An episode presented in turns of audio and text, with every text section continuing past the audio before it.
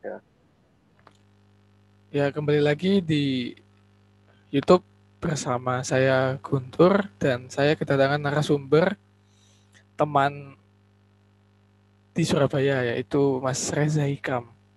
Nanti kita bahas tentang apa ya T W K-nya K P K itu kira-kira gimana menurut Mas Reza Ikam dengan polemik T W K K P K yang uh, apa ya terlalu banyak spekulasi, banyak pendapat, banyak apalah tentang Taliban lah atau apapun itu. Mungkin dibahas langsung aja gimana kira-kira menurut Mas Reza Ikam. Oke, terima kasih waktunya Mas Guntur ya. Uh, sebetulnya pemasaran T W K ini pemasaran yang unik ya. Alhamdulillah kok tempat saya juga membaca-baca tentang T W K. Pertama kali kasusnya muncul. Jadi T W K ini kan kasus yang cukup menarik, tapi sebetulnya bukan kasus yang mengejutkan karena upaya pelemahan K P K itu udah berjalan cukup lama dari kasus Antasari Azhar, terus Abraham Samad, terus sampai ke kemarin reformasi di korupsi, ada gerakan reformasi di korupsi sampai pada titik T W K ini ya, pembersihan K P K. Dan bagaimana K P K ini dimasukkan sebagai A S N, aparatur sipil negara, yang itu dianggap sebagai pelemahan K P K. E, cuman e, ada satu istilah yang dipakai oleh senior saya waktu itu, e, K P K ini udah merasa dirinya sebagai suprabody, jadi dia merasa lebih kuat dari negara ya. E, tapi saya bukan anti K P K ya, nanti diucat lagi susah ini. Nah, waktu suprabody ini saya mendengarkan penjelasan yang cukup menarik, yang cukup kontradiktif daripada umumnya, karena eh, senior saya melihat dari sisi bagaimana K P K ini merasa dirinya tidak mau di apa ya dikuasai atau dikekang, nah, lebih tepatnya dikekang oleh pemerintah. Eh, lah di sini kita bisa melihat dua sisi ya, bagaimana mereka yang anti K P K dan pro K P K. Tapi di T W K sendiri yang cukup menarik itu adalah pertanyaan-pertanyaan yang cukup booming, pertanyaan-pertanyaan yang sebetulnya irrelevan. Nah, orang-orang apa namanya fokus kepada tujuh puluh lima orang ya, tujuh puluh lima orang kalau nggak salah, benar ya? Iya, yang kurang, di, anu, mm, kurang lebih segitulah, tujuh puluhan. Nah, tujuh puluhan orang itu ya yang dipemasarkan.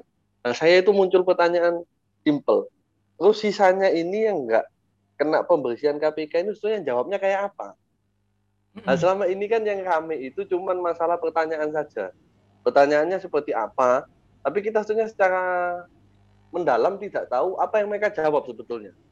Jawaban seperti apa sih yang dicari oleh uh, mereka yang melakukan tes T W K itu? Sampai ada yang pilih Pancasila atau Islam. Mm-mm. Terus apalagi mau ndak jadi apa pacar saya atau apa itu? Saya agak lupa pertanyaannya. Cuman karena kenapa kok saya lupa? Karena pertanyaan receh. Mm-mm. Yang saya udah apa ya? Buat saya tertawa itu itu pertanyaan yang sangat receh kok ditanyakan dan dinilai. Nah, yeah, yeah, itu pun kan ada kan kita bingung. Nah, ini pertanyaan receh seperti ini kok bisa dinilai? Eh, kita bagaimana menilai kalau orang diskusi? Kalau orang tanya ke pacarnya, kamu sudah makan?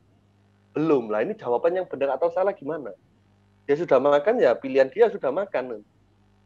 Harusnya kan ada, nah ini sebetulnya juga harus dipertanyakan kepada kawan-kawan yang mungkin concern ke masalah politik ya. Eh, masalah politik, masalah korupsi, itu adalah sebetulnya apa yang melandasi pembuatan pertanyaan seperti itu dan indikator penilaian itu seperti apa? Nah, selama ini kan buram sebetulnya indikator penilaian itu. Apa yang dinilai dari pertanyaan-pertanyaan macam itu? Dan apa jawaban yang diharapkan? Nah, mau enggak jadi istri keempat, misalnya. Loh, nah ini kan indikatornya susah. Masa orang jawab iya? Nah, kalau misalnya kan gini, kalau misalnya disambungkan dengan Taliban, logikanya kan berarti yang menjawab iya, mau dinikah, istri keempat misalnya, kalau yang perempuan ya, mau dipoligami, oh ini Taliban, ini garis keras, oh ini Islam radikal, pilih Pancasila atau Islam, oh ini Islam. Tapi kok sepertinya tidak ada tendensi kelompok seperti itu di, di K P K ya, bukan Taliban, di K P K ya.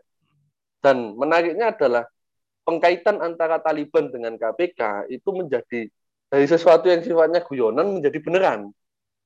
Sampai dulu kan ada skema yang menyebar luas di media sosial itu kok bisa disambung-sambungkan dengan Taliban. Hmm. Ada apa Ustadz Abu Bakar Ba'asyir juga terus nyambungnya nanti ke Al-Qaeda yang punya koneksi dengan Taliban. Tuh. Hmm. Satu hal yang harus kita ingat, Taliban waktu ke Indonesia itu datangnya ke Nahdlatul Ulama. Hmm. Bukan ke K P K. Hmm. Nah ini kan aneh saat dikaitkan dengan Taliban. Nah di situ mulai dari polemik Taliban itu saya sempat berpikir bahwa K P K ini sesuatu yang memang harus bertahan sebagai institusi ad hoc yang tidak bisa menjadi institusi tetap. Bukan berarti pada suatu titik dibubarkan ya, tapi memang dia harus menjadi suprabodi di luar dari kekuasaan. Mm-hmm. Karena satu-satunya cara kita seseorang itu bisa tetap kritis, itu ya menjaga jarak dengan kekuasaan. Mau sekritis apapun, mau belajar Marxis dari fikih hadis atau dari manapun, tapi kalau semisal apa orangnya masuk ke dalam lingkaran politik praktis, ya sudah, akan dibungkam.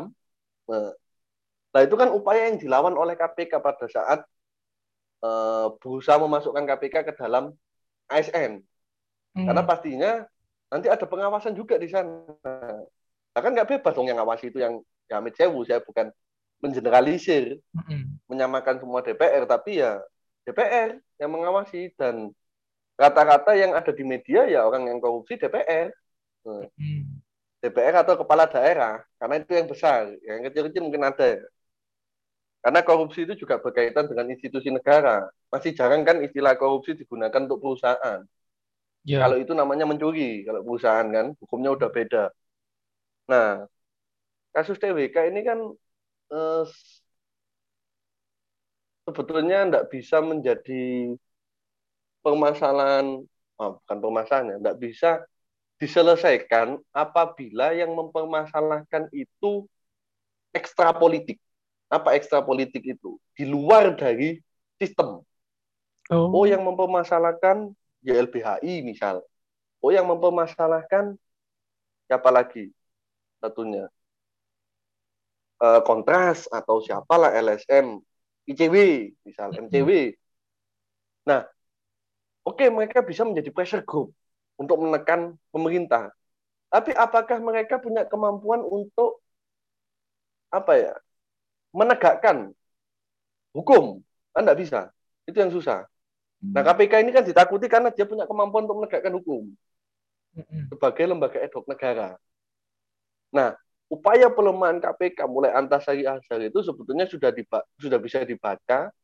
Nah ini adalah titik apa ya? Kalau istilahnya yang lebih lembut itu apa? Ya? Bukan titik kulminasi ya, titik puncak, titik puncak dari pelemahan K P K. Nah ini mungkin selangkah lagi ke pembubaran K P K.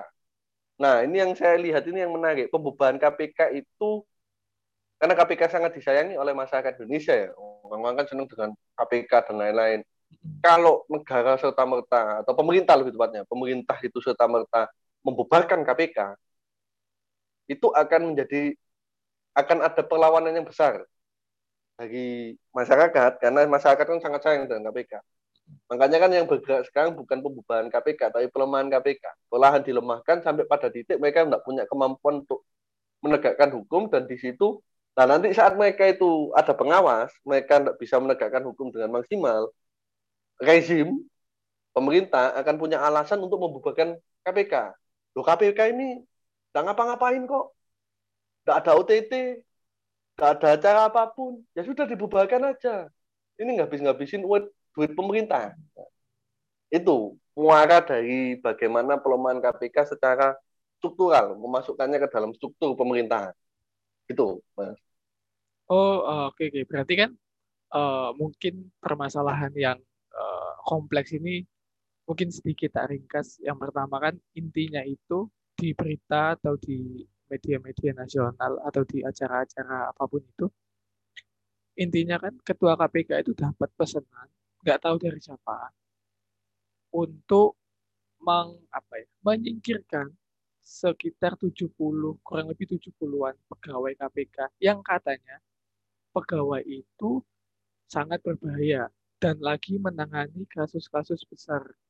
Contohnya kasusnya Harun Masikula, kasus apa yang paling mega skandal itu tentang eh, bansos yang digadang-gadang mencapai puluhan triliun mungkin, atau bahkan sampai ratusan triliun. Makanya dilemahkan pesanan lah istilahnya. Nah, kenapa bisa banyak yang menganalisa pesanan? Karena gini, uh, di salah satu acara T V itu dikatakan bahwa pe, apa namanya asesornya itu tidak menyebutkan identitas, nama, asalnya dari mana, uh, terus pokoknya ya cuman wawancara biasa aja gitu loh. Dan pertanyaan tiap karyawan yang katanya uh, bersumber dari apa namanya B K N lah segala macam itu enggak enggak valid gitu loh. Sedangkan B K N sendiri yang seharusnya membuat apa ya asesmen persetujuan kualifikasi seseorang dikatakan pantas menjadi A S N itu seperti apa, tapi enggak gitu loh. B K N mengkonfirmasi enggak, bukan saya yang buat apa namanya, bukan kami yang buat pertanyaannya, gitu. Itu dari situ nanti dilemahkan segala macam. B K N mungkin, ya? Ya, uh, oh. Dan kepeka, pe, kepegawaian negara. Kan mungkin gitu. Nanti muaranya mungkin analisanya Mas Reza kan sampai ke, ya nanti akan minim gerakan O T T lah atau gerakan apa dari K P K, terus ujung-ujungnya nanti oh, K P K ngapain habisin anggaran segala macam, ya udah di cut aja lah anggarannya, atau bahkan ya K P K-nya aja di cut gitu, nggak usah ada K P K sekalian daripada bikin habis uang negara, mungkin kayak gitu ya. Okay. Nah yang yang menarik itu kan isunya gini Mas, apa namanya yang menarik isunya itu kenapa harus dikait-kaitkan sama agama atau golongan lah, golongan tertentu gitu. Kenapa kok selalu isu-isu uh, apapun ya, isu negara, isu pemerintahan apa, ada masalah, itu mesti dikait-kaitkan dengan satu dua kelompok yang kalau itu dibahas nanti melebar pembahasannya. Nggak, nggak ke substansinya kan, intinya K P K kan tujuannya memberantas korupsi. Nah kenapa apa ya harus disambung-sambungkan sama organisasi tertentu lah atau golongan tertentu, itu kira-kira gimana Mas? Nah, kenapa dikaitkan dengan isu-isu agama misalnya? Nah itu menarik sebetulnya, karena e, kalau saya melihat itu dari sisi sejarah dari dulu ya, e, sebetulnya e, ini simpel ya, saya singkat aja ya, ngomongin sejarah ya. Oke lah, kebangkitan nasional Indonesia itu semenjak Budi Utomo, tapi kita tidak bisa menafikan gerakan sosial yang mengamini keberadaan dalam tanda kutip Indonesia atau memahami keberadaan adanya kesamaan nasib, kenasionalan, nasionalitas atau nasionalisme itu ya saya kira Islam sampai semenjak zaman Belanda itu kan dipermasalahkan sudah. Nah itu terus berjalan sampai pada titik zamannya Pak Karno ya.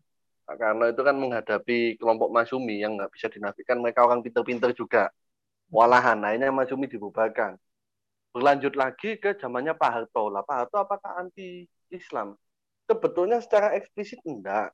Cuman, kita nggak bisa menafikan ada lembaga tertentu, lembaga penelitian tertentu, itu yang punya tendensi menganggap Islam itu sebagai lesser evil.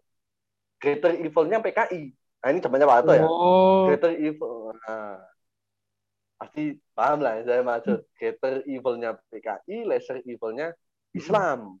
Mm-hmm. Kalau mungkin yang ada kenal nama Paterbeck. Nah, Paterbeck ini kan salah satu eh, kasarannya kayak aktor intelektual dibalik pembentukan apa image Islam sebagai lesser evil, karena tidak pernah, pernah ditulis oleh Tirto waktu itu. Hmm. Nah, hal itu terus berlanjut sampai titik Pak Harto memahami Islam ini daripada dimusuhi, lebih baik diajak menjadi teman. Pak Harto membentuk I C M I, hmm. berkawan dengan orang-orang Islam, asal atas saran dari Panglima Abri waktu itu, Faisal Tanjung, yang cukup dekat dengan orang Islam. Nah, setelah jatuhnya Pak Harto pun, pun mengundurkan diri, bukan jatuh ya. Kita tidak boleh ngomong Pak Harto itu jatuh, karena dia mengundurkan diri. Orang presiden, orang paten. Nah. Itu kan hanya orang-orang yang kiri-kiri itu yang bilang, Pak Harto, jatuhnya Pak Harto. Enggak, itu mengundurkan diri Pak Harto. Saya tidak perlu Pak Harto ya, tapi saya suka aja cara mainnya. Halus. Nah, setelah jatuhnya, eh, setelah mengundurkan dirinya Pak Harto, di situ muncul tekanan dari kelompok Islam lagi. Nah, Islam ini, entah ini media atau memang benar, itu sebetulnya saya masih belum bisa memberi judgment ya. Tapi saya lebih condong kepada media yang menggambarkan layaknya Islam ini memang musuh dari rezim. Hmm. Karena ya memang fak, ya memang betul sih. Ada kelompok-kelompok tertentu dari aliran tertentu yang memang menggunakan Islam untuk pembenahan atas tindakan terorisme mereka dari awal. Hanya terbentuk image Islamic teroris. Nah, Islam ini dianggap berbahaya. Apalagi Wiranto membentuk Pam Swakarsa yang katanya berubah menjadi F P I nanti. Hmm. Nah, kekuatan Islam sebagai penekan ini disadari oleh rezim dari tahun ke tahun. Dan pendekatan rezim pun berbeda-beda. Semenjak Pak B J. Habibie dari I C M I, pastinya dia dia pun tidak terlalu mempermasalahkan urusan Islam atau tidak. Habis itu bergerak ke almarhum Gusdur, eh, almarhum Pak B J. Habibie, terus Pak, Pak almarhum Gusdur. Nah, almarhum Gusdur ini kan karena dari N U juga, pastinya juga tidak tendensi dan anti terhadap Islam. Eh, dari Megawati, Bu Megawati yang barusan menjadi profesor kehormatan dari Universitas Pertahanan, itu juga tidak terlihat ada permasalahan itu. Cuman dari S B Y ini, S B Y tidak anti terhadap Islam memang. Tapi Islam mulai diperhitungkan sebagai kekuatan politik. Oh, kok bisa? Karena saya melihatnya sih dari P K S ya. Karena P K S yang memang membawa bau-bau Islam lah rasanya. Atau kalau eh, P K B atau P A N itu kan alasannya N U atau Muhammadiyah itu kan ya difasilitasi kalau N U. Kalau P A N itu ya itu banyak orang Muhammadiyah di sana. Tapi yang jelas-jelas berbau, membawa Islam itu P K S. Dan posisi zaman Pak S B Y kan P K S juga ditarik menjadi menteri waktu itu, Menkominfo ya, Pak Fatul sendiri. Nah, yang menarik adalah benturan antara Islam dengan kelompok-kelompok yang bisa dibilang nasionalis itu justru makin berkembang di zaman Pak Jokowi. Saya tidak bilang Pak Jokowinya ya, tapi saya tidak tahu bagaimana uh, mulai berkembang baik di media maupun di media sosial ya, media massa atau media sosial itu memperlihatkan bahwa kayak-kayaknya mereka yang berbahaya itu adalah dari kelompok Islam. Mulai dari dulu siapa mantan Menteri Pertahanan itu Fachrul Razi, uh-huh. Pak Fachrul Razi itu kan, nah itu kan pernah bilang cicak, cingkang sama cadaran atau apa itu, apa-apa itu, cacing, cacing, ya cacing, cadar, cingkang. Nah itu sepertinya kok kayaknya A S N yang cacing ini berbahaya. Oh, iya. Nah itu kan mulai isu-isu. Nah mulai ada isu-isu yang mana kasarannya pemerintah Indonesia itu seperti apa ya, e, terancam dengan keberadaan Islam. Ditambah lagi dengan munculnya teorinya Prof Edi ya, tentang populisme Islam. Wah, itu langsung dipakai istilah sama Pak Menteri Yakut. Nah, lawan populisme Islam. Populisme Islam. Oh, ini populis Islam. Tapi kita tidak bisa menafikan bahwa kekuatan mereka itu real sebagai gerakan Islam, apa gerakan sosial. Kenapa? Sebagai gerakan politik, dua belas gagal. Karena P A dua ratus dua belas itu tidak bisa membuat partai yang kuat. Tapi kita tidak bisa menafikan empat sebelas dan dua ratus dua belas itu berhasil untuk membuat pemerintah berkompromi dengan mereka. Dengan cara apa? Ya memenjarakan gubernur yang bermasalah. Saya kurang mau ya. Mohon maaf saya kurang mau nyebut nama karena nanti bisa kena U I T E. Bahaya. Bahaya, bahaya. Bahaya.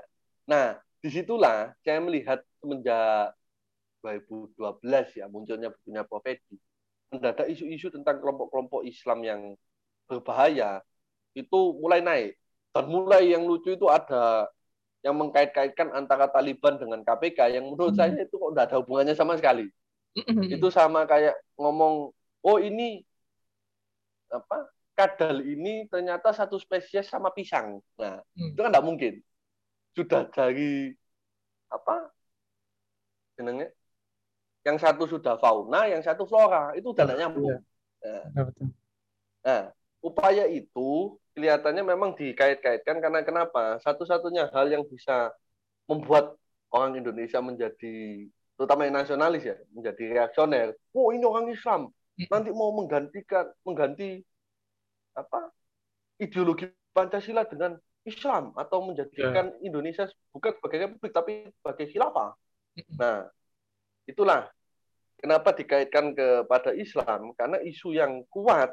Nah, kalau kita lihat pertanyaan yang booming di berita ataupun media sosial kan pertanyaan-pertanyaan yang memang ada kaitannya dengan Islam semua.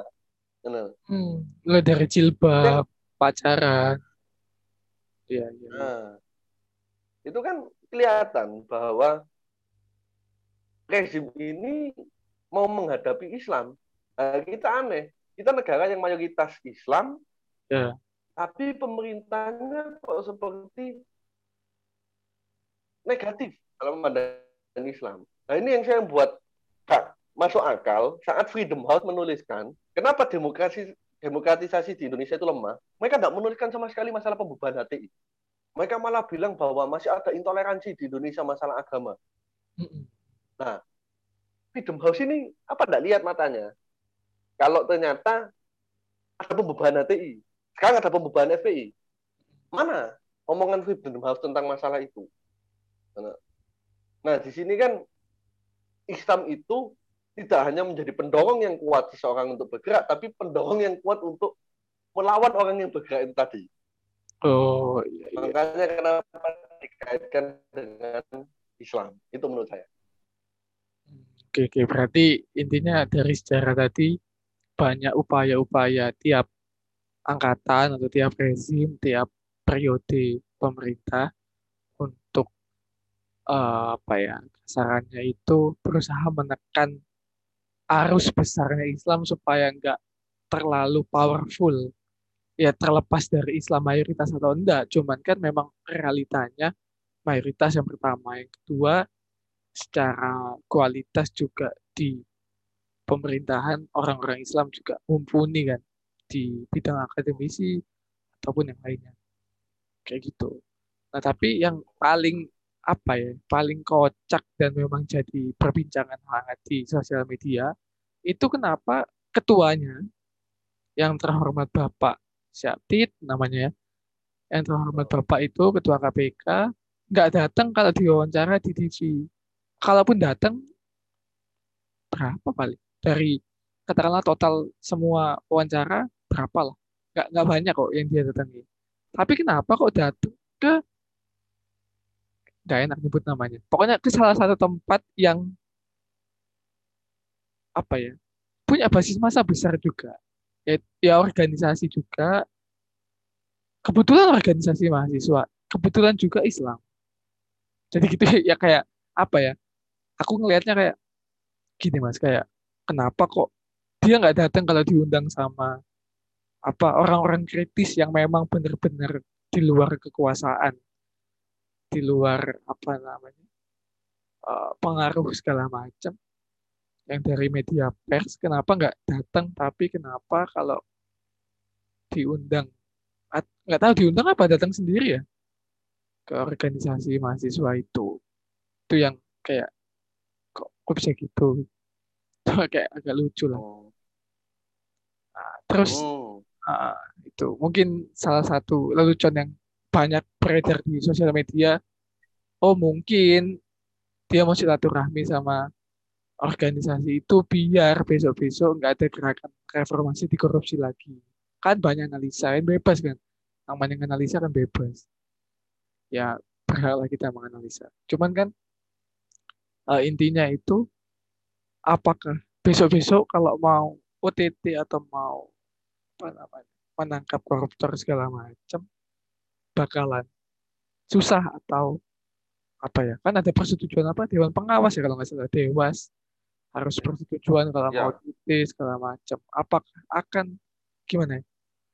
Apakah uh, tidak sulit menangkap koruptor-koruptor besar ya? Nggak, kita nggak nggak bicara yang kecil-kecil, kita bicara yang besar-besar lah, yang memang benar-benar tujuannya memang buruk, real koruptor di pemerintahan saat ini, mau di posisi menteri kayak D P R atau apapun itu. Nah, itu kayak gimana? Kira-kira menurut sampean, apakah bakalan sulit sampai nggak usah jauh-jauh deh dua ribu dua puluh empat? Kira-kira berapa kasus yang bakalan keungkap yang mega skandal? Oke, ya masalah penangkapan, penangkapan U T T K P K dan lain-lain. Sebetulnya U T T K P K ini kan e, semenjak Abraham Samad lengser itu atau dilengserkan ya. Aduh, janganlah lengser aja. Ya, lengser kan nanti di kiranya uh, uh, lengser lah. Lagi. Lengser itu. Ya, itu. Abraham Samad lengser itu kan sebetulnya kita jarang melihat K P K itu menangkap apa ya, koruptor, atau bisa dibilang kalau koruptor kan ada tingkatannya, ada tingkatan ikan teri, ada tingkatan kelas kakap, ikan kakap. Nah, kok saya tidak melihat ada O T T K P K yang kelas kakap. Kayak hmm. misalnya yang ditangkap di Malang itu, ya Allah, itu kan cuman belasan juta itu per orang. Itu. Ya memang masal sih.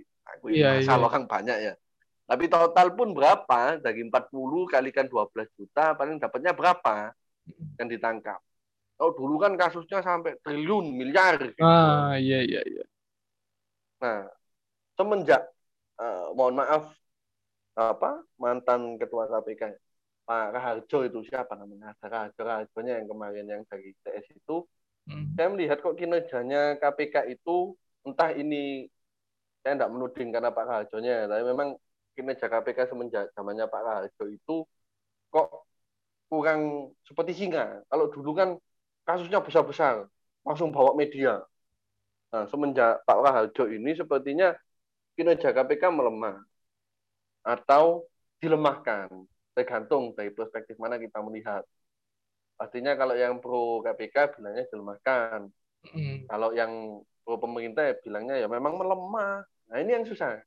Karena kita hidup di masa ruang publik ini di media, jadi orang bisa analisis seperti apapun. Nah, nah di sini ke depannya, kalau kita bicara ke depannya, dengan posisi memasukkan, kita semua sudah pasti tahu lah.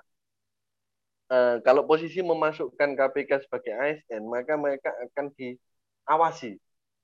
Mm-mm, nanti ada evaluasi, ada Dewan Pengawas atau Inspektorat lah, Mm-mm. Inspektorat atau Dewan Pengawas yang mengawasi K P K. Pastinya kalau misalnya kedepannya, ya pasti berkurang dan melemah, dan bahkan bukan melemah lagi, mungkin penangkapan K P K itu hampir tidak ada.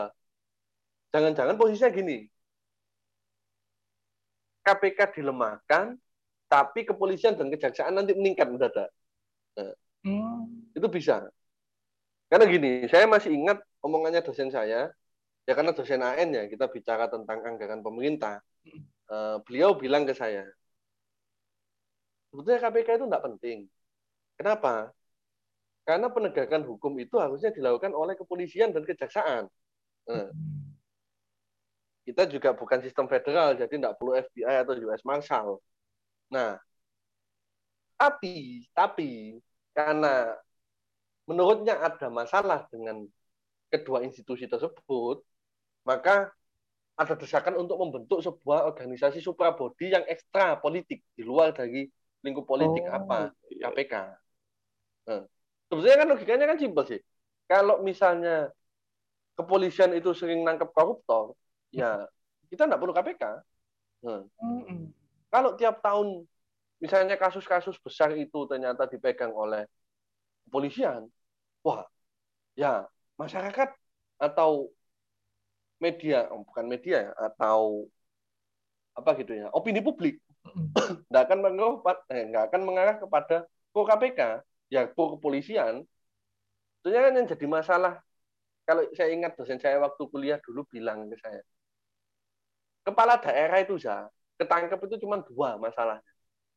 Kalau tidak korupsi, ya jual beli jabatan. Nah, itu.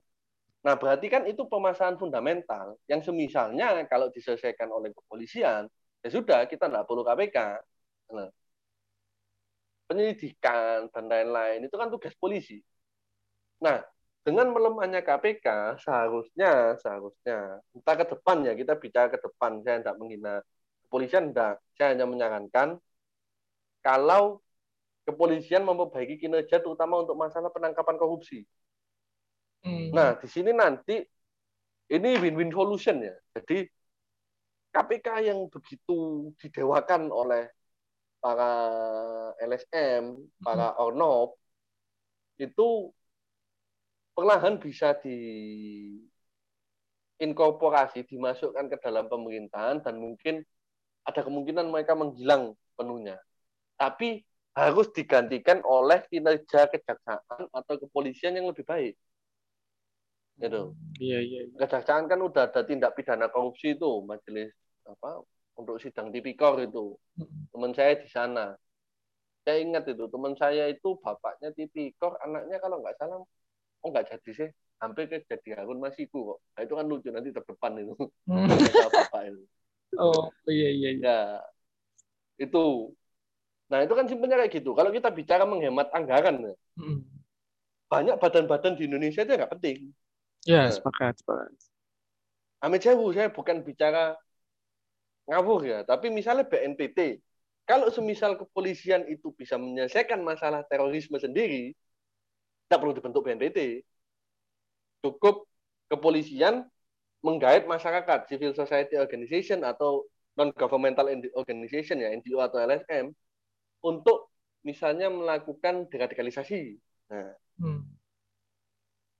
B N P B bagaimana? Apakah perlu? Sebetulnya kalau setingkat kecamatan itu sudah siap bencana, tangguh bencana, ya tidak perlu ada B N P B. Tapi muncul badan-badan yang tidak perlu, yang dianggap tidak perlu. Nah, kalau itu B I P itu gimana, Mas? B P I P. Kalau apa B P I P apa sih yang badan ideologi Pancasila itu loh, namanya apa, Mas? Hmm. Hmm. B P I P. Nah, B P I P ya itu perlu nggak? Kira-kira lah. Ya agak-agak melenceng, cuman kira-kira perlu nggak? Nah, B P I P ya. Ini menarik sebetulnya. Di posisi negara kita yang tidak terlalu ideologis, justru muncul sebuah badan yang sifatnya ideologisasi. Ideologis. Gini, yang men, nah, kalau dulu zamannya Pak Harto itu kan tidak ada badan-badan kayak gitu, mm-hmm. tapi ada penataran P empat. Ya itu itu. itu. Ideologisasi. Nah, sekarang ada badan gitu, tapi kok tidak ada acara-acara seperti penataan B empat. Yeah. Kalau saya pribadi melihat B P I P, itu sebenarnya badannya nggak perlu. Itu yang mungkin ada anggaran yang kelebihan terus, oh ini lebih anggarannya butuh untuk di. Oh enggak kok. Dotorkan. Utangnya masih banyak. Ah, nah utangnya kelebihan itu buat bayar. Oh iya, oh iya. Oke oke oke. Itu loh. Lanjut lagi. Itu kalau masalah K P K. Oh. Nah, K P K ini, nah pada satu titik ya penyelesaiannya adalah memperbaiki kinerja kepolisian dan kejaksaan untuk menegakkan hukum masalah korupsi. Hmm. Kalau mis, nah berhubung gini kan masyarakat ini, nah ini kan kalau nggak salah tadi pagi apa kemarin ya, saya lupa tapi ada beritanya kok. Pak Jokowi kan kapanannya kalau nggak sepakat dengan omnibus law ini saya satu contoh aja. Oh iya, iya. Sepakat dengan omnibus law nanti bisa diajukan ke M K. M K. Terus habis itu berapa lama ada mendesak hakim M K. Ah, mendesak hakim M K untuk menolak bahkan apa menolak semua uh, tentang omnibus law. Menolak. Ini kan susah. Karena kenapa? Nanti saat judicial review, kalau misal pun diajukan judicial review untuk masalah undang-undang yang berkaitan dengan K P K, kalau muncul statement yang sama, terus bagaimana? Percuma kan? Harusnya digen... Iya, percuma kan? Kalau semisal nanti, entah udah terjadi atau belum ya, semisal terjadi ke depannya, kan percuma. Nah, sebetulnya yang harus diarahkan, kemarin saya diskusi dengan salah satu dosen U G M, itu menarik. Dosen U G M ini tidak suka dengan pelemahan K P K. Tapi dia juga bukan berarti seratus persen dukung demo. Tapi dia bilang, harusnya mereka yang demo itu memberikan saran undang-undang apa pengganti yang lain. Uh, pengganti. pengganti. Nah, ya, ya, ya. Nah, L S M ataupun gerakan mahasiswa yang diglorifikasi sebagai revolusi, meskipun hmm. Pak Harto mengundurkan diri ya, bukan digulingkan. Itu kan berfokus kepada pemerintahnya. Tapi lupa bahwa mereka tidak menyediakan apa misalnya eh, saran konkret. Jadi gini, saya eh, saya sama Anda misalnya, hmm. aku sama Mas Guntur nggak sepakat dengan pelemahan K P K. Hmm. Kita nggak demo, orang-orangnya bingung. Loh, orang dua ini nggak sepakat kok. Tapi nggak demo. demo. Tapi datang-datang ke datang-datang ke pemerintah bawa undang-undang. Undang-undang. Kayak gini Pak, kira-kira. Ini loh, kami punya saran. Nah, ya. Apalagi yang fakultas hukum. Nah itu. Nah kan sekarang kan ya, ya kita nggak bisa menafikan ya, orang di pemerintahan itu sumpek. Saya ngeliat teman-teman saya yang di pemerintahan itu sumpek. Sudah banyak masalah, ada orang demo nggak ngasih solusi. Nah, yang ngomongkan sekarang itu mesti. Lah tujuannya demo kan kita nggak tahu. Atau, ya kan, itu, itu terlalu banyak tujuan pas demo. Tapi gini Mas, uh, apa ya? Dari tadi kan kita bahas tentang apa? Kita tuh memposisikan diri teman-teman apa kayak mahasiswa atau rakyat lah. Itu memposisikan memposisikan diri selalu sebagai pengawas. Kayak seolah-olah gini loh, ya ini agak-agak agak-agak aneh ya statementnya. Apakah bisa aku seumpama aku apa kontra lah sama K P K, apa kontra sama pelemahan K P K, terus pengen K P K segala macam kuat lah bla bla bla. Tapi apakah bisa aku besok seandainya ada di posisi orang itu, maksudnya pemerintah yang katanya melemahkan K P K, apakah aku bisa berpikir seperti aku sekarang itu? Maksudnya gini, Uh, mungkin gini, simpelnya gimana kalau uh, teman-teman yang apa ya, milenial mungkin ya, milenial atau zilenial besok-besok kan dua ribu dua puluh empat bentar lagi atau menyalon setelah dua ribu dua puluh empat. Besok-besok kalau masuk pemerintahan itu mbok ya mikir gitu loh, maksudnya gini. Gimana cara konkretnya waktu dari sekolah lah. Kita ngomong ini agak melebar ya ke pendidikan. Dari S M A aja lah. Dari S M A, gimana caranya menanamkan nilai? Ya, jangan sampai korupsi. Sampai kampus lah, kalau perlu. Dan memang harus konkret, nyata gitu. Maksudnya nggak cuman, apa ya, dalam tanda kutip, nggak cuman wacana atau mungkin apa normatif aja. Memang benar-benar konkret. Gimana caranya nggak, apa namanya, nggak, nggak korupsi dari, sedari uh, masih di bangku sekolah, terus di bangku kuliah, sampai S berapa lah, terserah. Terus pas masuk di pemerintahan, saringannya, filternya itu benar-benar apa ya, uh, kualifikasinya tuh memenuhi gitu loh, dan konkret, ada tar- apa pengecekan track record okay. segala macam. Itu kayak gimana kira-kira Mas? Kalau seandainya ada apa ya ide-ide untuk membuat, ya mungkin agak kompleks, agak apa ya futuristik atau apalah, agak utopia, itu kayak gimana Mas? Oke. Okay. Ah, gitu-gitu. Gimana Mas? Kira-kira. Nah, sebetulnya kan yang menarik satu, eh, saat kita bicara korupsi, itu kan yang nggak korupsi itu juga banyak sebetulnya. Hmm. Yang repot ini kan kita seringkali jatuh pada logika penyamaratakan. Nah, di mana apa? Sepertinya kalau ada satu kasus korupsi, semuanya korupsi. Sebetulnya banyak yang nggak korupsi. Nah. Nah, itu pertama logika penyamaratakan. Kedua mungkin eh, apa ya? Ngomong pendidikan tentang anti korupsi saat kita menghadapi pelajaran agama Islam, agama Kristen, agama Buddha, Konghucu maupun Katolik,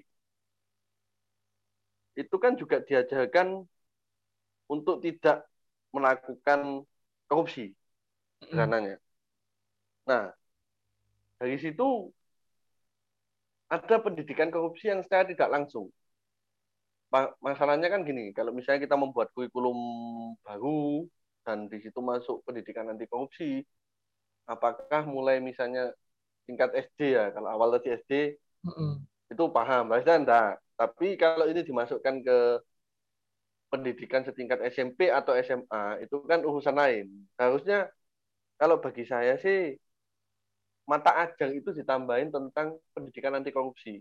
Ya. Setidaknya anak-anak itu diajak berdialog untuk memahami apa sih yang dimaksud korupsi. Apa yang ya. membedakan korupsi dengan nyolong? Uh-uh. Nah, selama ini kan di pendidikan agama Islam ya kita bilang, nah, karena saya Islam ya, ada janji pada saya satu kelompok. Nanti dihujat dibilang Taliban lagi. Nah, kalau di agama Islam misalnya, pasti diajari ya untuk tidak mencuri. Dan saya sangat yakin seratus persen di agama lain juga pasti sama. Diajarkan untuk tidak mencuri. Pasti sama. Tak mungkin ada agama yang tidak membahas tentang pencurian. Itu tidak mungkin.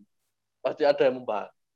Nah, di situ saya implisit sudah ada. Nah, di sisi lain, sebetulnya yang harus ditekankan itu kan eh, mata kuliah-mata kuliah ini, kalau kita masuk ke ranah perguruan tinggi, ya, mata kuliah ini menjadi lebih spesifik. Apa? Bukan hanya etika. Etika bagus, penting itu. Tapi saya merasakan etika cuma diajarkan dua S K S. Dan itu pun hanya satu semester. Hmm. Bagaimana kalau orang-orang yang tidak ikut mata kuliah etika? Jangan yang koruptor. Ini perlu penelitian tentunya. Hmm. Uh, harusnya lembaga-lembaga riset itu turun ke lapas-lapas, tanya, dulu ikut matkul etika nggak? Nah, di situ bisa dicek. Iya kan? Ikut tapi apakah tidur. Nah, dengan basis data yang kuat nanti muncul kesimpulan yang menarik. Misal, kesimpulan pertama, uh, oh ternyata orang-orang ini tidak pernah ikut mata kuliah etika. Nah, kesimpulan kedua, oh orang-orang ini ikut mata kuliah etika tapi tidur. Ketiga, oh orang-orang ini ternyata ikut mata kuliah etika. Nah itu kan menarik. Loh ini ikut mata kuliah etika kok jadi koruptor. Atau jangan-jangan tidak masuk. Apa yang membuat etika itu menjadi begitu penting sehingga harus masuk misalnya? Karena saya, seingat saya, mata kuliah etika saya itu hanya menjelaskan definisi-definisi etika, terus apa yang harusnya kita lakukan dan apa yang seharusnya tidak kita lakukan. Ya, saya yakin kalau an- orang sudah akil balik atau mumayyiz bisa membedakan yang baik dengan yang benar, ya tahu mana yang harus dilakukan. Tapi yang menarik kan gini, saat orang korupsi, orang tahu kalau itu salah, tapi kok dilakuin? Kan enak. Ah, enak. Nah, saya kan enak, bingung juga. Tuh, katanya etika penting, ternyata etika kalah sama enak. Nah, nah. Itu loh. Kan sederhananya gitu lah. Sesuatu yang enak itu sementara sifat. Ya kan, sifatnya sementara, terus efeknya juga jadinya kayak gitulah. Mau kuliah etika satu satu semester kayak lima semester kayak kalau memang dia punya pikiran korupsi itu enak, ngambil uang orang itu nggak apa-apa, ya jalan aja mas, ya kan? Enak ya. Nah iya enak. Kalau nggak ketahuan. Enak kalau nggak semua itu. Kalau nggak ketahuan, tapi kalau ketahuan ya ya. Iya, nggak enak. Ya. Tapi ya enak sih kalau di Indonesia kalau ketahuan kan masuk T V ya pakai rompi oranye terus apa kayak dada-dada gitu. Ya. Iya kan? Kayak gitulah. Kan enak terkenal. Terus masuk lapas, lapasnya ada A C-nya. Ada wah. Pelayanan. Wah, kan enak, Mas. Ayo. Uh-uh. Nah, itu. Itu menarik itu. Jangan-jangan orang-orang itu tetap korupsi karena mikir di lapasnya enak. Enak. Oh iya jelas. Beda loh lapasnya setahuku ya. Lapasnya apalah bandar narkoba lah atau maling. Maling ya bukan koruptor. Sama apa lapasnya koruptor itu setahuku beda. Oh. Iya kan? Oh. Nah, iya. Sederhananya gitu lah. Kita apalah biar masyarakat awam yang lainnya yang nonton biar tahu oh, ternyata memang korupsi itu banyak yang nggak suka, tapi ya enak kok yang lakuin loh ngerasa nggak apa-apa korupsi, apalagi nggak ketahuan, wah enak mas. Iya. Ya kan? Nah, contoh apa? Bansos tujuh belas ribu apa? Eh, tujuh belas M. Satu hmm. orang, satu orang ambil sepuluh ribu kan nggak kerasa, Mas. Masa kerasa sepuluh ribu? Iya. Tapi nek di ping hmm. sa Indonesia kerasa. Nek dikalikan iya. kan gitu, sederhananya gitu. Nah, teman-teman mahasiswa setahu Mas, ini pengalamanku. Aku kritik aja lah. Apa, apa menurut penglihatan dan pengalaman. Teman-teman mahasiswa, aku nggak ngomong nggak ngomong kampusnya ya. Pokoknya mahasiswa yang aku kenal, yang pernah aku tahu, itu ngambil-ngambil uang kayak gitu udah biasa, Mas. Kayak ya lah uang berapa sih? sepuluh ribu, dua puluh ribu. Terus ada apa namanya? Istilahnya kalau habis kegiatan makan-makan lah apa dibungkus dengan oh. apa sih? Selebrasi atau merayakan keberhasilan, kesuksesan melaksanakan kegiatan. Nah, nanti dibayar satu-satu orangnya. Sebagai apa yang yang ikut mensukseskan acara itu dibayar satu-satu. Itu menurut sampean kira-kira salah satu indi oh, bukan bukan indikator. Salah satu uh, jalan untuk korupsi ke yang lebih besar nggak? Kalau tindakannya mahasiswa masih kayak gitu, kira-kira. Nah, itulah yang menarik itunya. Jangan-jangan kita udah belajar jadi korupsi, jadi koruptor, hmm. terus menjadi mahasiswa dengan menggunakan dana-dana yang ada dari kampus untuk ya, kasarnya ya ini uang lelah. Loh, kalian itu jadi organisasi intra. Mm-mm. Ya sudah diterima, enggak dapat apa-apa, memang kerjanya gitu. Yang penting sampai enggak keluar uang kan selesai. Nah, itu memang udah kewajiban. Ngomong, waduh kita capek, masa enggak ada dapat duit. Ya iya, wong kamu organisasi nirlaba.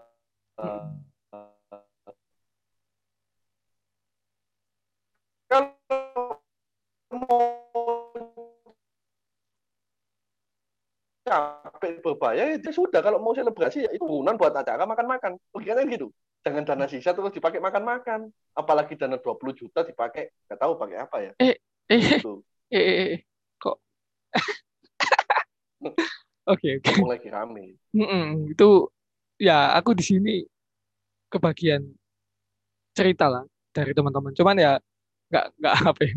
Enggak enggak enggak fokus ke sana. Cuman uh, kira-kira itulah yang aku apa ya aku ngerasa kok teman-teman selalu apa ya memperbolehkan hal-hal yang kayaknya remeh, kayaknya nggak penting gitu, kayaknya ya nggak apa-apa lah gitu tuh, nggak apa-apa kok, namanya juga uang lelah lah atau apa uang uang uang kerja keras, uang keringat lah, bla bla bla.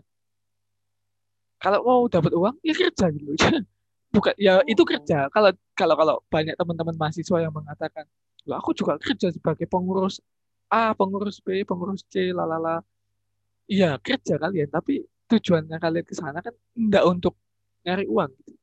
Enggak tahu lagi kalau memang tujuannya nyari uang. Tapi itu mungkin yang perlu dibenahi. Mungkin terkesan, alah, enggak lah, apa hubungannya?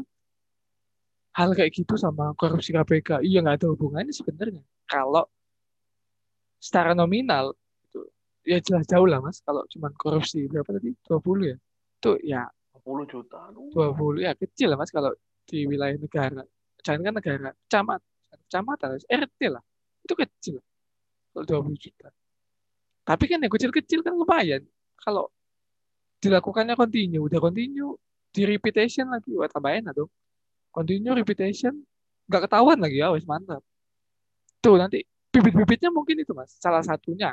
Tapi kalau yang lain enggak tahu lagi ya. Analisa yang lain dari sisi apa? Psikologi, kayak pendidikan, apa atau agama bahkan yang nggak tahu lagi. Cuman yang aku tahu dari sisi pandangan uh, seorang mantan mahasiswa ya juga pernah jadi anak organisasi, jadi ya itu yang aku tahu. Mungkin uh, konklusi terakhirnya lah, kira-kira langkah kecil lah, kita kan kalau apa bernarasi segala macam, kalau bisa ada langkah kecil minimal buat lingkungan sekitar lah, lingkungan kecil pengaruh kita. Kira-kira kayak gimana Mas Yo? Buat ya nggak usah mikir, oh kita harus memberantas korupsi di negara ini. Nah, itu kayaknya utopis lah. Ya, terlalu apa? Ya mimpi boleh, cuman lakukan step by step itu, small step buat tujuan goal yang besar. Nah, small step yang tak maksud ini kira-kira gimana Mas? Mungkin ada saran atau uh, wacana yang Mas Reza pikir gitu. Nah, untuk step ya apa yang bisa kita lakukan? Saya sedikit mengutip uh, sebuah penelitian. Mungkin kelihatannya nggak nyambung ya, tapi ada sambungan. Nah, jadi dulu Pak Karno itu kan bilang bahwa uh, Pancasila itu hasil dari galian Pak Karno dari masyarakat Indonesia. Maka perlu kita menggali ke dalam masyarakat Indonesia. Koruptor itu kan maling dengan nilai yang lebih besar. Apa yang harus dilakukan oleh koruptor terhadap koruptor? Ya kita belajar dari masyarakat kita. Kalau ketemu maling kan dipukuli, main hakim sendiri, lincing. Saya sempat membaca penelitian tentang lincing itu menarik, ditulis oleh Frick Colombin. Lincing di Indonesia, pembunuhan maling di Indonesia, dia sampai geleng-geleng. Karena kenapa? Kalau di luar itu kan lincing paling dibakar, dibunuh selesai ya. Tapi di Indonesia enggak, dipukuli mukanya sampai hancur. Pokoknya sasarannya mukanya, biar orang tahu kalau ini maling. Nah, vigilante, main hakim sendiri itu sudah menjadi apa kalau kita bilang filosofisnya grondslag oh, kalau istilahnya istilahnya Pak Karno ya, landasan filosofis dari orang Indonesia untuk menghadapi maling.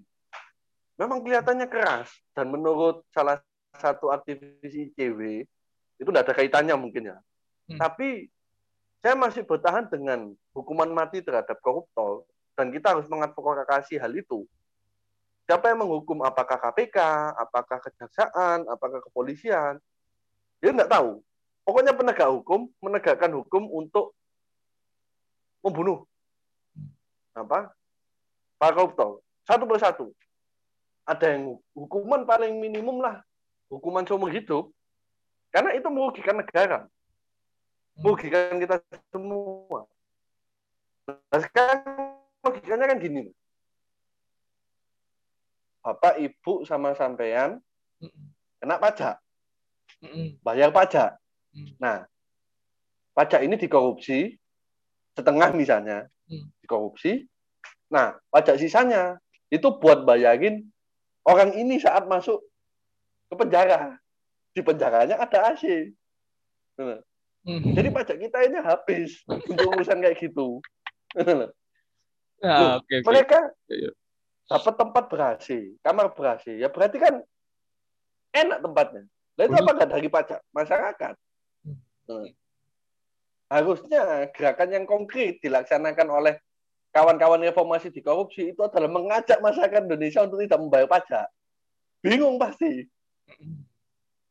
Itu gerakan yang total. Dan kalau ketemu korupsi, koruptor lulus gitu ya, gebukin aja. Nanti di video, share ke YouTube. Sebagai contoh, mau jadi koruptor, lihat ini. Nah. Diajar habis-habisan. Gitu. Oke, oke. Sip, sip, sip. Bagus, bagus. Uh, ya agak kontroversi mungkin. Ya. Apa, small step yang Mas Reza maksud. Nggak bayar pajak lah segala macam. Kita kalau ketahuan teman-teman dari apa Menkeu, apa sih, dirjen pajak segala macam. Wah, ini provokatif. Nih.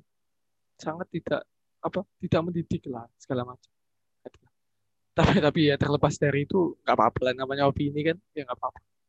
Selama nggak ada ajakan nyata untuk oh harus tidak berkorupsi kan nggak. Selama nggak ada gitu ya aman kan. Mukuli korup mukuli koruptor ya nggak apa-apa sih kalau aku ya aku berpandangan uang dia merugikan orang banyak kok.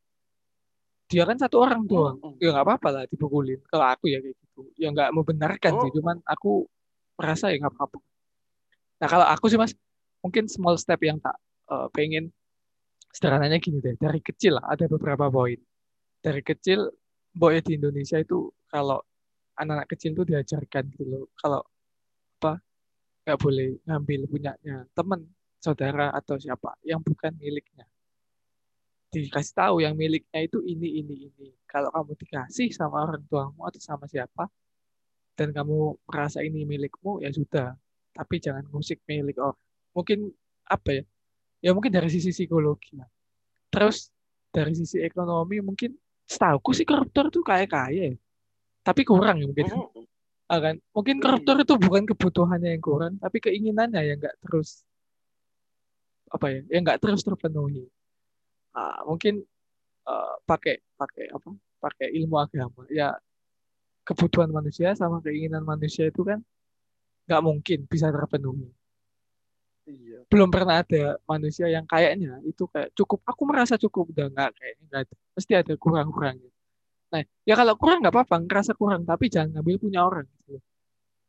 Itu poin yang poin yang kedua. Nah yang ketiga, kalau di lingkup mahasiswa, kalau ada mahasiswa yang ketahuan korupsi, siapapun dia, siapapun ya, aku nggak nggak ngomong institusi ataupun kampusnya, siapapun dia dari kampus manapun dia, kalau memang ketahuan korupsi, bikin pernyataan publik, minta maaf di depan publik.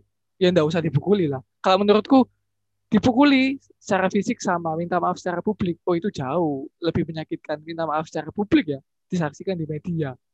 Nah, itu ya kalau dibilang pasti kan ada yang bilang orang-orang pembela-pembela H A M, kok tega banget sih kamu? Ya dia aja tega kok. Lah dia aja tega buat korupsi. Lah kenapa kita enggak tega? Gitu loh. Apa memberatkan salah satu pihak. Kalau si koruptor dihukum, kita tidak manusiawi. Tapi koruptor, apakah manusiawi dia melakukan kegiatan mengambil uang orang? Mungkin itulah small step small step yang sekiranya bisa dilakukan secara sederhana dan aplikatif. Ya semoga harapan itu tetap, kita kan cuma bisa berharap mas, kita kan masih masih menjadi rakyat biasa itu kan sekarang. Nggak tahu kalau besok-besok. Ya semoga besok-besok kalau kita jadi posisi penting segala macam yang strategis, nggak kayak mereka. Kayak gitu mungkin harapannya. Itu semoga bisa. Ya nggak ada tujuan mengedukasi juga. Tujuan yang ngobrol. Mau edukatif, mau nggak itu urusan yang dengerin. Terserah mau dihujat atau mau diapresiasi, nggak ada urusan, yang penting yang ada masalahnya ya kita omongin. Kira-kira solusinya gimana, harapannya apa, terus step-step kecil yang bisa dilakukan apa, yang implikatif, yang aplikatif, yang solutif, nggak ngomong di awang-awang, maksudnya nggak, oh, eh, jadi menurut ini, menurut ala kesuwen, ala aku ya, ini menurut ini harus gini, ini harus gini, menurut penelitian, ala kelamaan, gitu. Udah tahu kalau korupsi jahat, ya udah jahat, jelek ya jelek, gitu. Nggak usah pakai penelitian. Dan belum ada kayaknya penelitian menyebutkan bahwa korupsi itu baik. Setauku belum ada. Bo kalau ada besok-besok ya. Hmm. Tapi iya. semoga, semoga nggak ada. Hmm. Itu sih. Ya gitulah mas. Obrolan berapa lama kita? Sejam apa? Sejam. Ya, lama pokoknya. Kita ngobrol ini, semoga yang mendengarkan nggak bosan. Next time kalau Mas Reza ada waktu lagi, kita ngobrol lagi soal ya kira-kira yang apa ya? Masalah besar nanti di breakdown ke yang uh, lingkup-lingkupan sekitar yang kecil-kecil. Nah, sekiranya kita bisa impactful buat mereka juga, ya minimal nggak meng, apa ya, minimal nggak menyakiti orang, nggak nggak nggak merugikan orang banyak, apalagi sampai ngambil uang atau haknya orang. Ya udah sesimpel itulah, nggak usah terlalu pinter-pinter banget juga nggak apa-apa. Yang penting jujur. Kalau aku sih punya pikiran hmm. gitu. Ya mungkin ini apa ya, kayak kata-kata terakhir lah. Oh enggak, kata-kata terakhir sih kayak gimana ya. Kata-kata penutup buat video ini dari Mas Reza lah. Buat yang mendengarkan. Kalau aku kan kayak gitu. Nah, kalau Mas Reza gimana? Kata-kata penutup video inilah. Ya, kalau kita bicara normatif ya kembali lagi. Korupsi itu enggak baik. Tapi kalau ngomong tadi Mas Guntur kan kalau ngomong enak ya gimana lagi. Kasus kan banyak korupsi itu, saya gini, kita udah tahu, oh zina itu buruk, kok masih ada banyak orang zina, ya enak ya bos, uh. gitu. Korupsi, udah tahu banyak orang ini merugikan banyak orang, kok masih korupsi aja orang ini, ya enak ya bos. Apalagi rata-rata orang kaya kan yang tadi sampai sebutkan itu, kok bisa ya? Karena itu keinginan itu, oh pengen ini, pengen itu. Pengen mobil mahal, pengen mobil mewah, pengen Harrier, dapat Harrier, hmm. masuk ke penjara. Kadung digadang-gadang jadi ketua partai, nggak jadi dah. Hmm. Ya, karena karena keinginan. Tinggal nolak aja, apa susahnya sih? Apalagi dia di video udah ngomong, katakan tidak pada korupsi. Wah, ternyata nerima Harrier. Kan memang. Jadi sebetulnya para politisi atau elit itu harusnya lebih sering di kampung-kampung, di desa-desa daripada di kantor, Ayah. di rumah. Uh-uh. Kenapa? Ya biar tahu ini loh, banyak orang bersyukur dan berkecukupan. Orang kurang itu masih alhamdulillah dapat uang, meskipun uangnya cuma sepuluh ribu. Nah, mereka itu kan terlalu melihat dunia gemerlap, ya. Bukan dugem-dugem seneng-seneng ya. Maksudnya dunia yang mahal-mahal, lupa kalau di masyarakat itu ya sebetulnya masyarakat Indonesia itu kan sudah neriman atas apa yang diterima.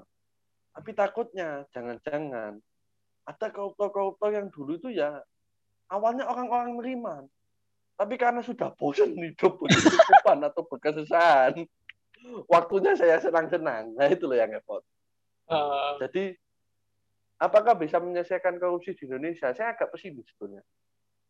Tapi ya, kalau kata Kakanda Emerson Junto, waktu ngisi salah satu diskusi, dia bilang, belum memberantas korupsi aja udah pesimis.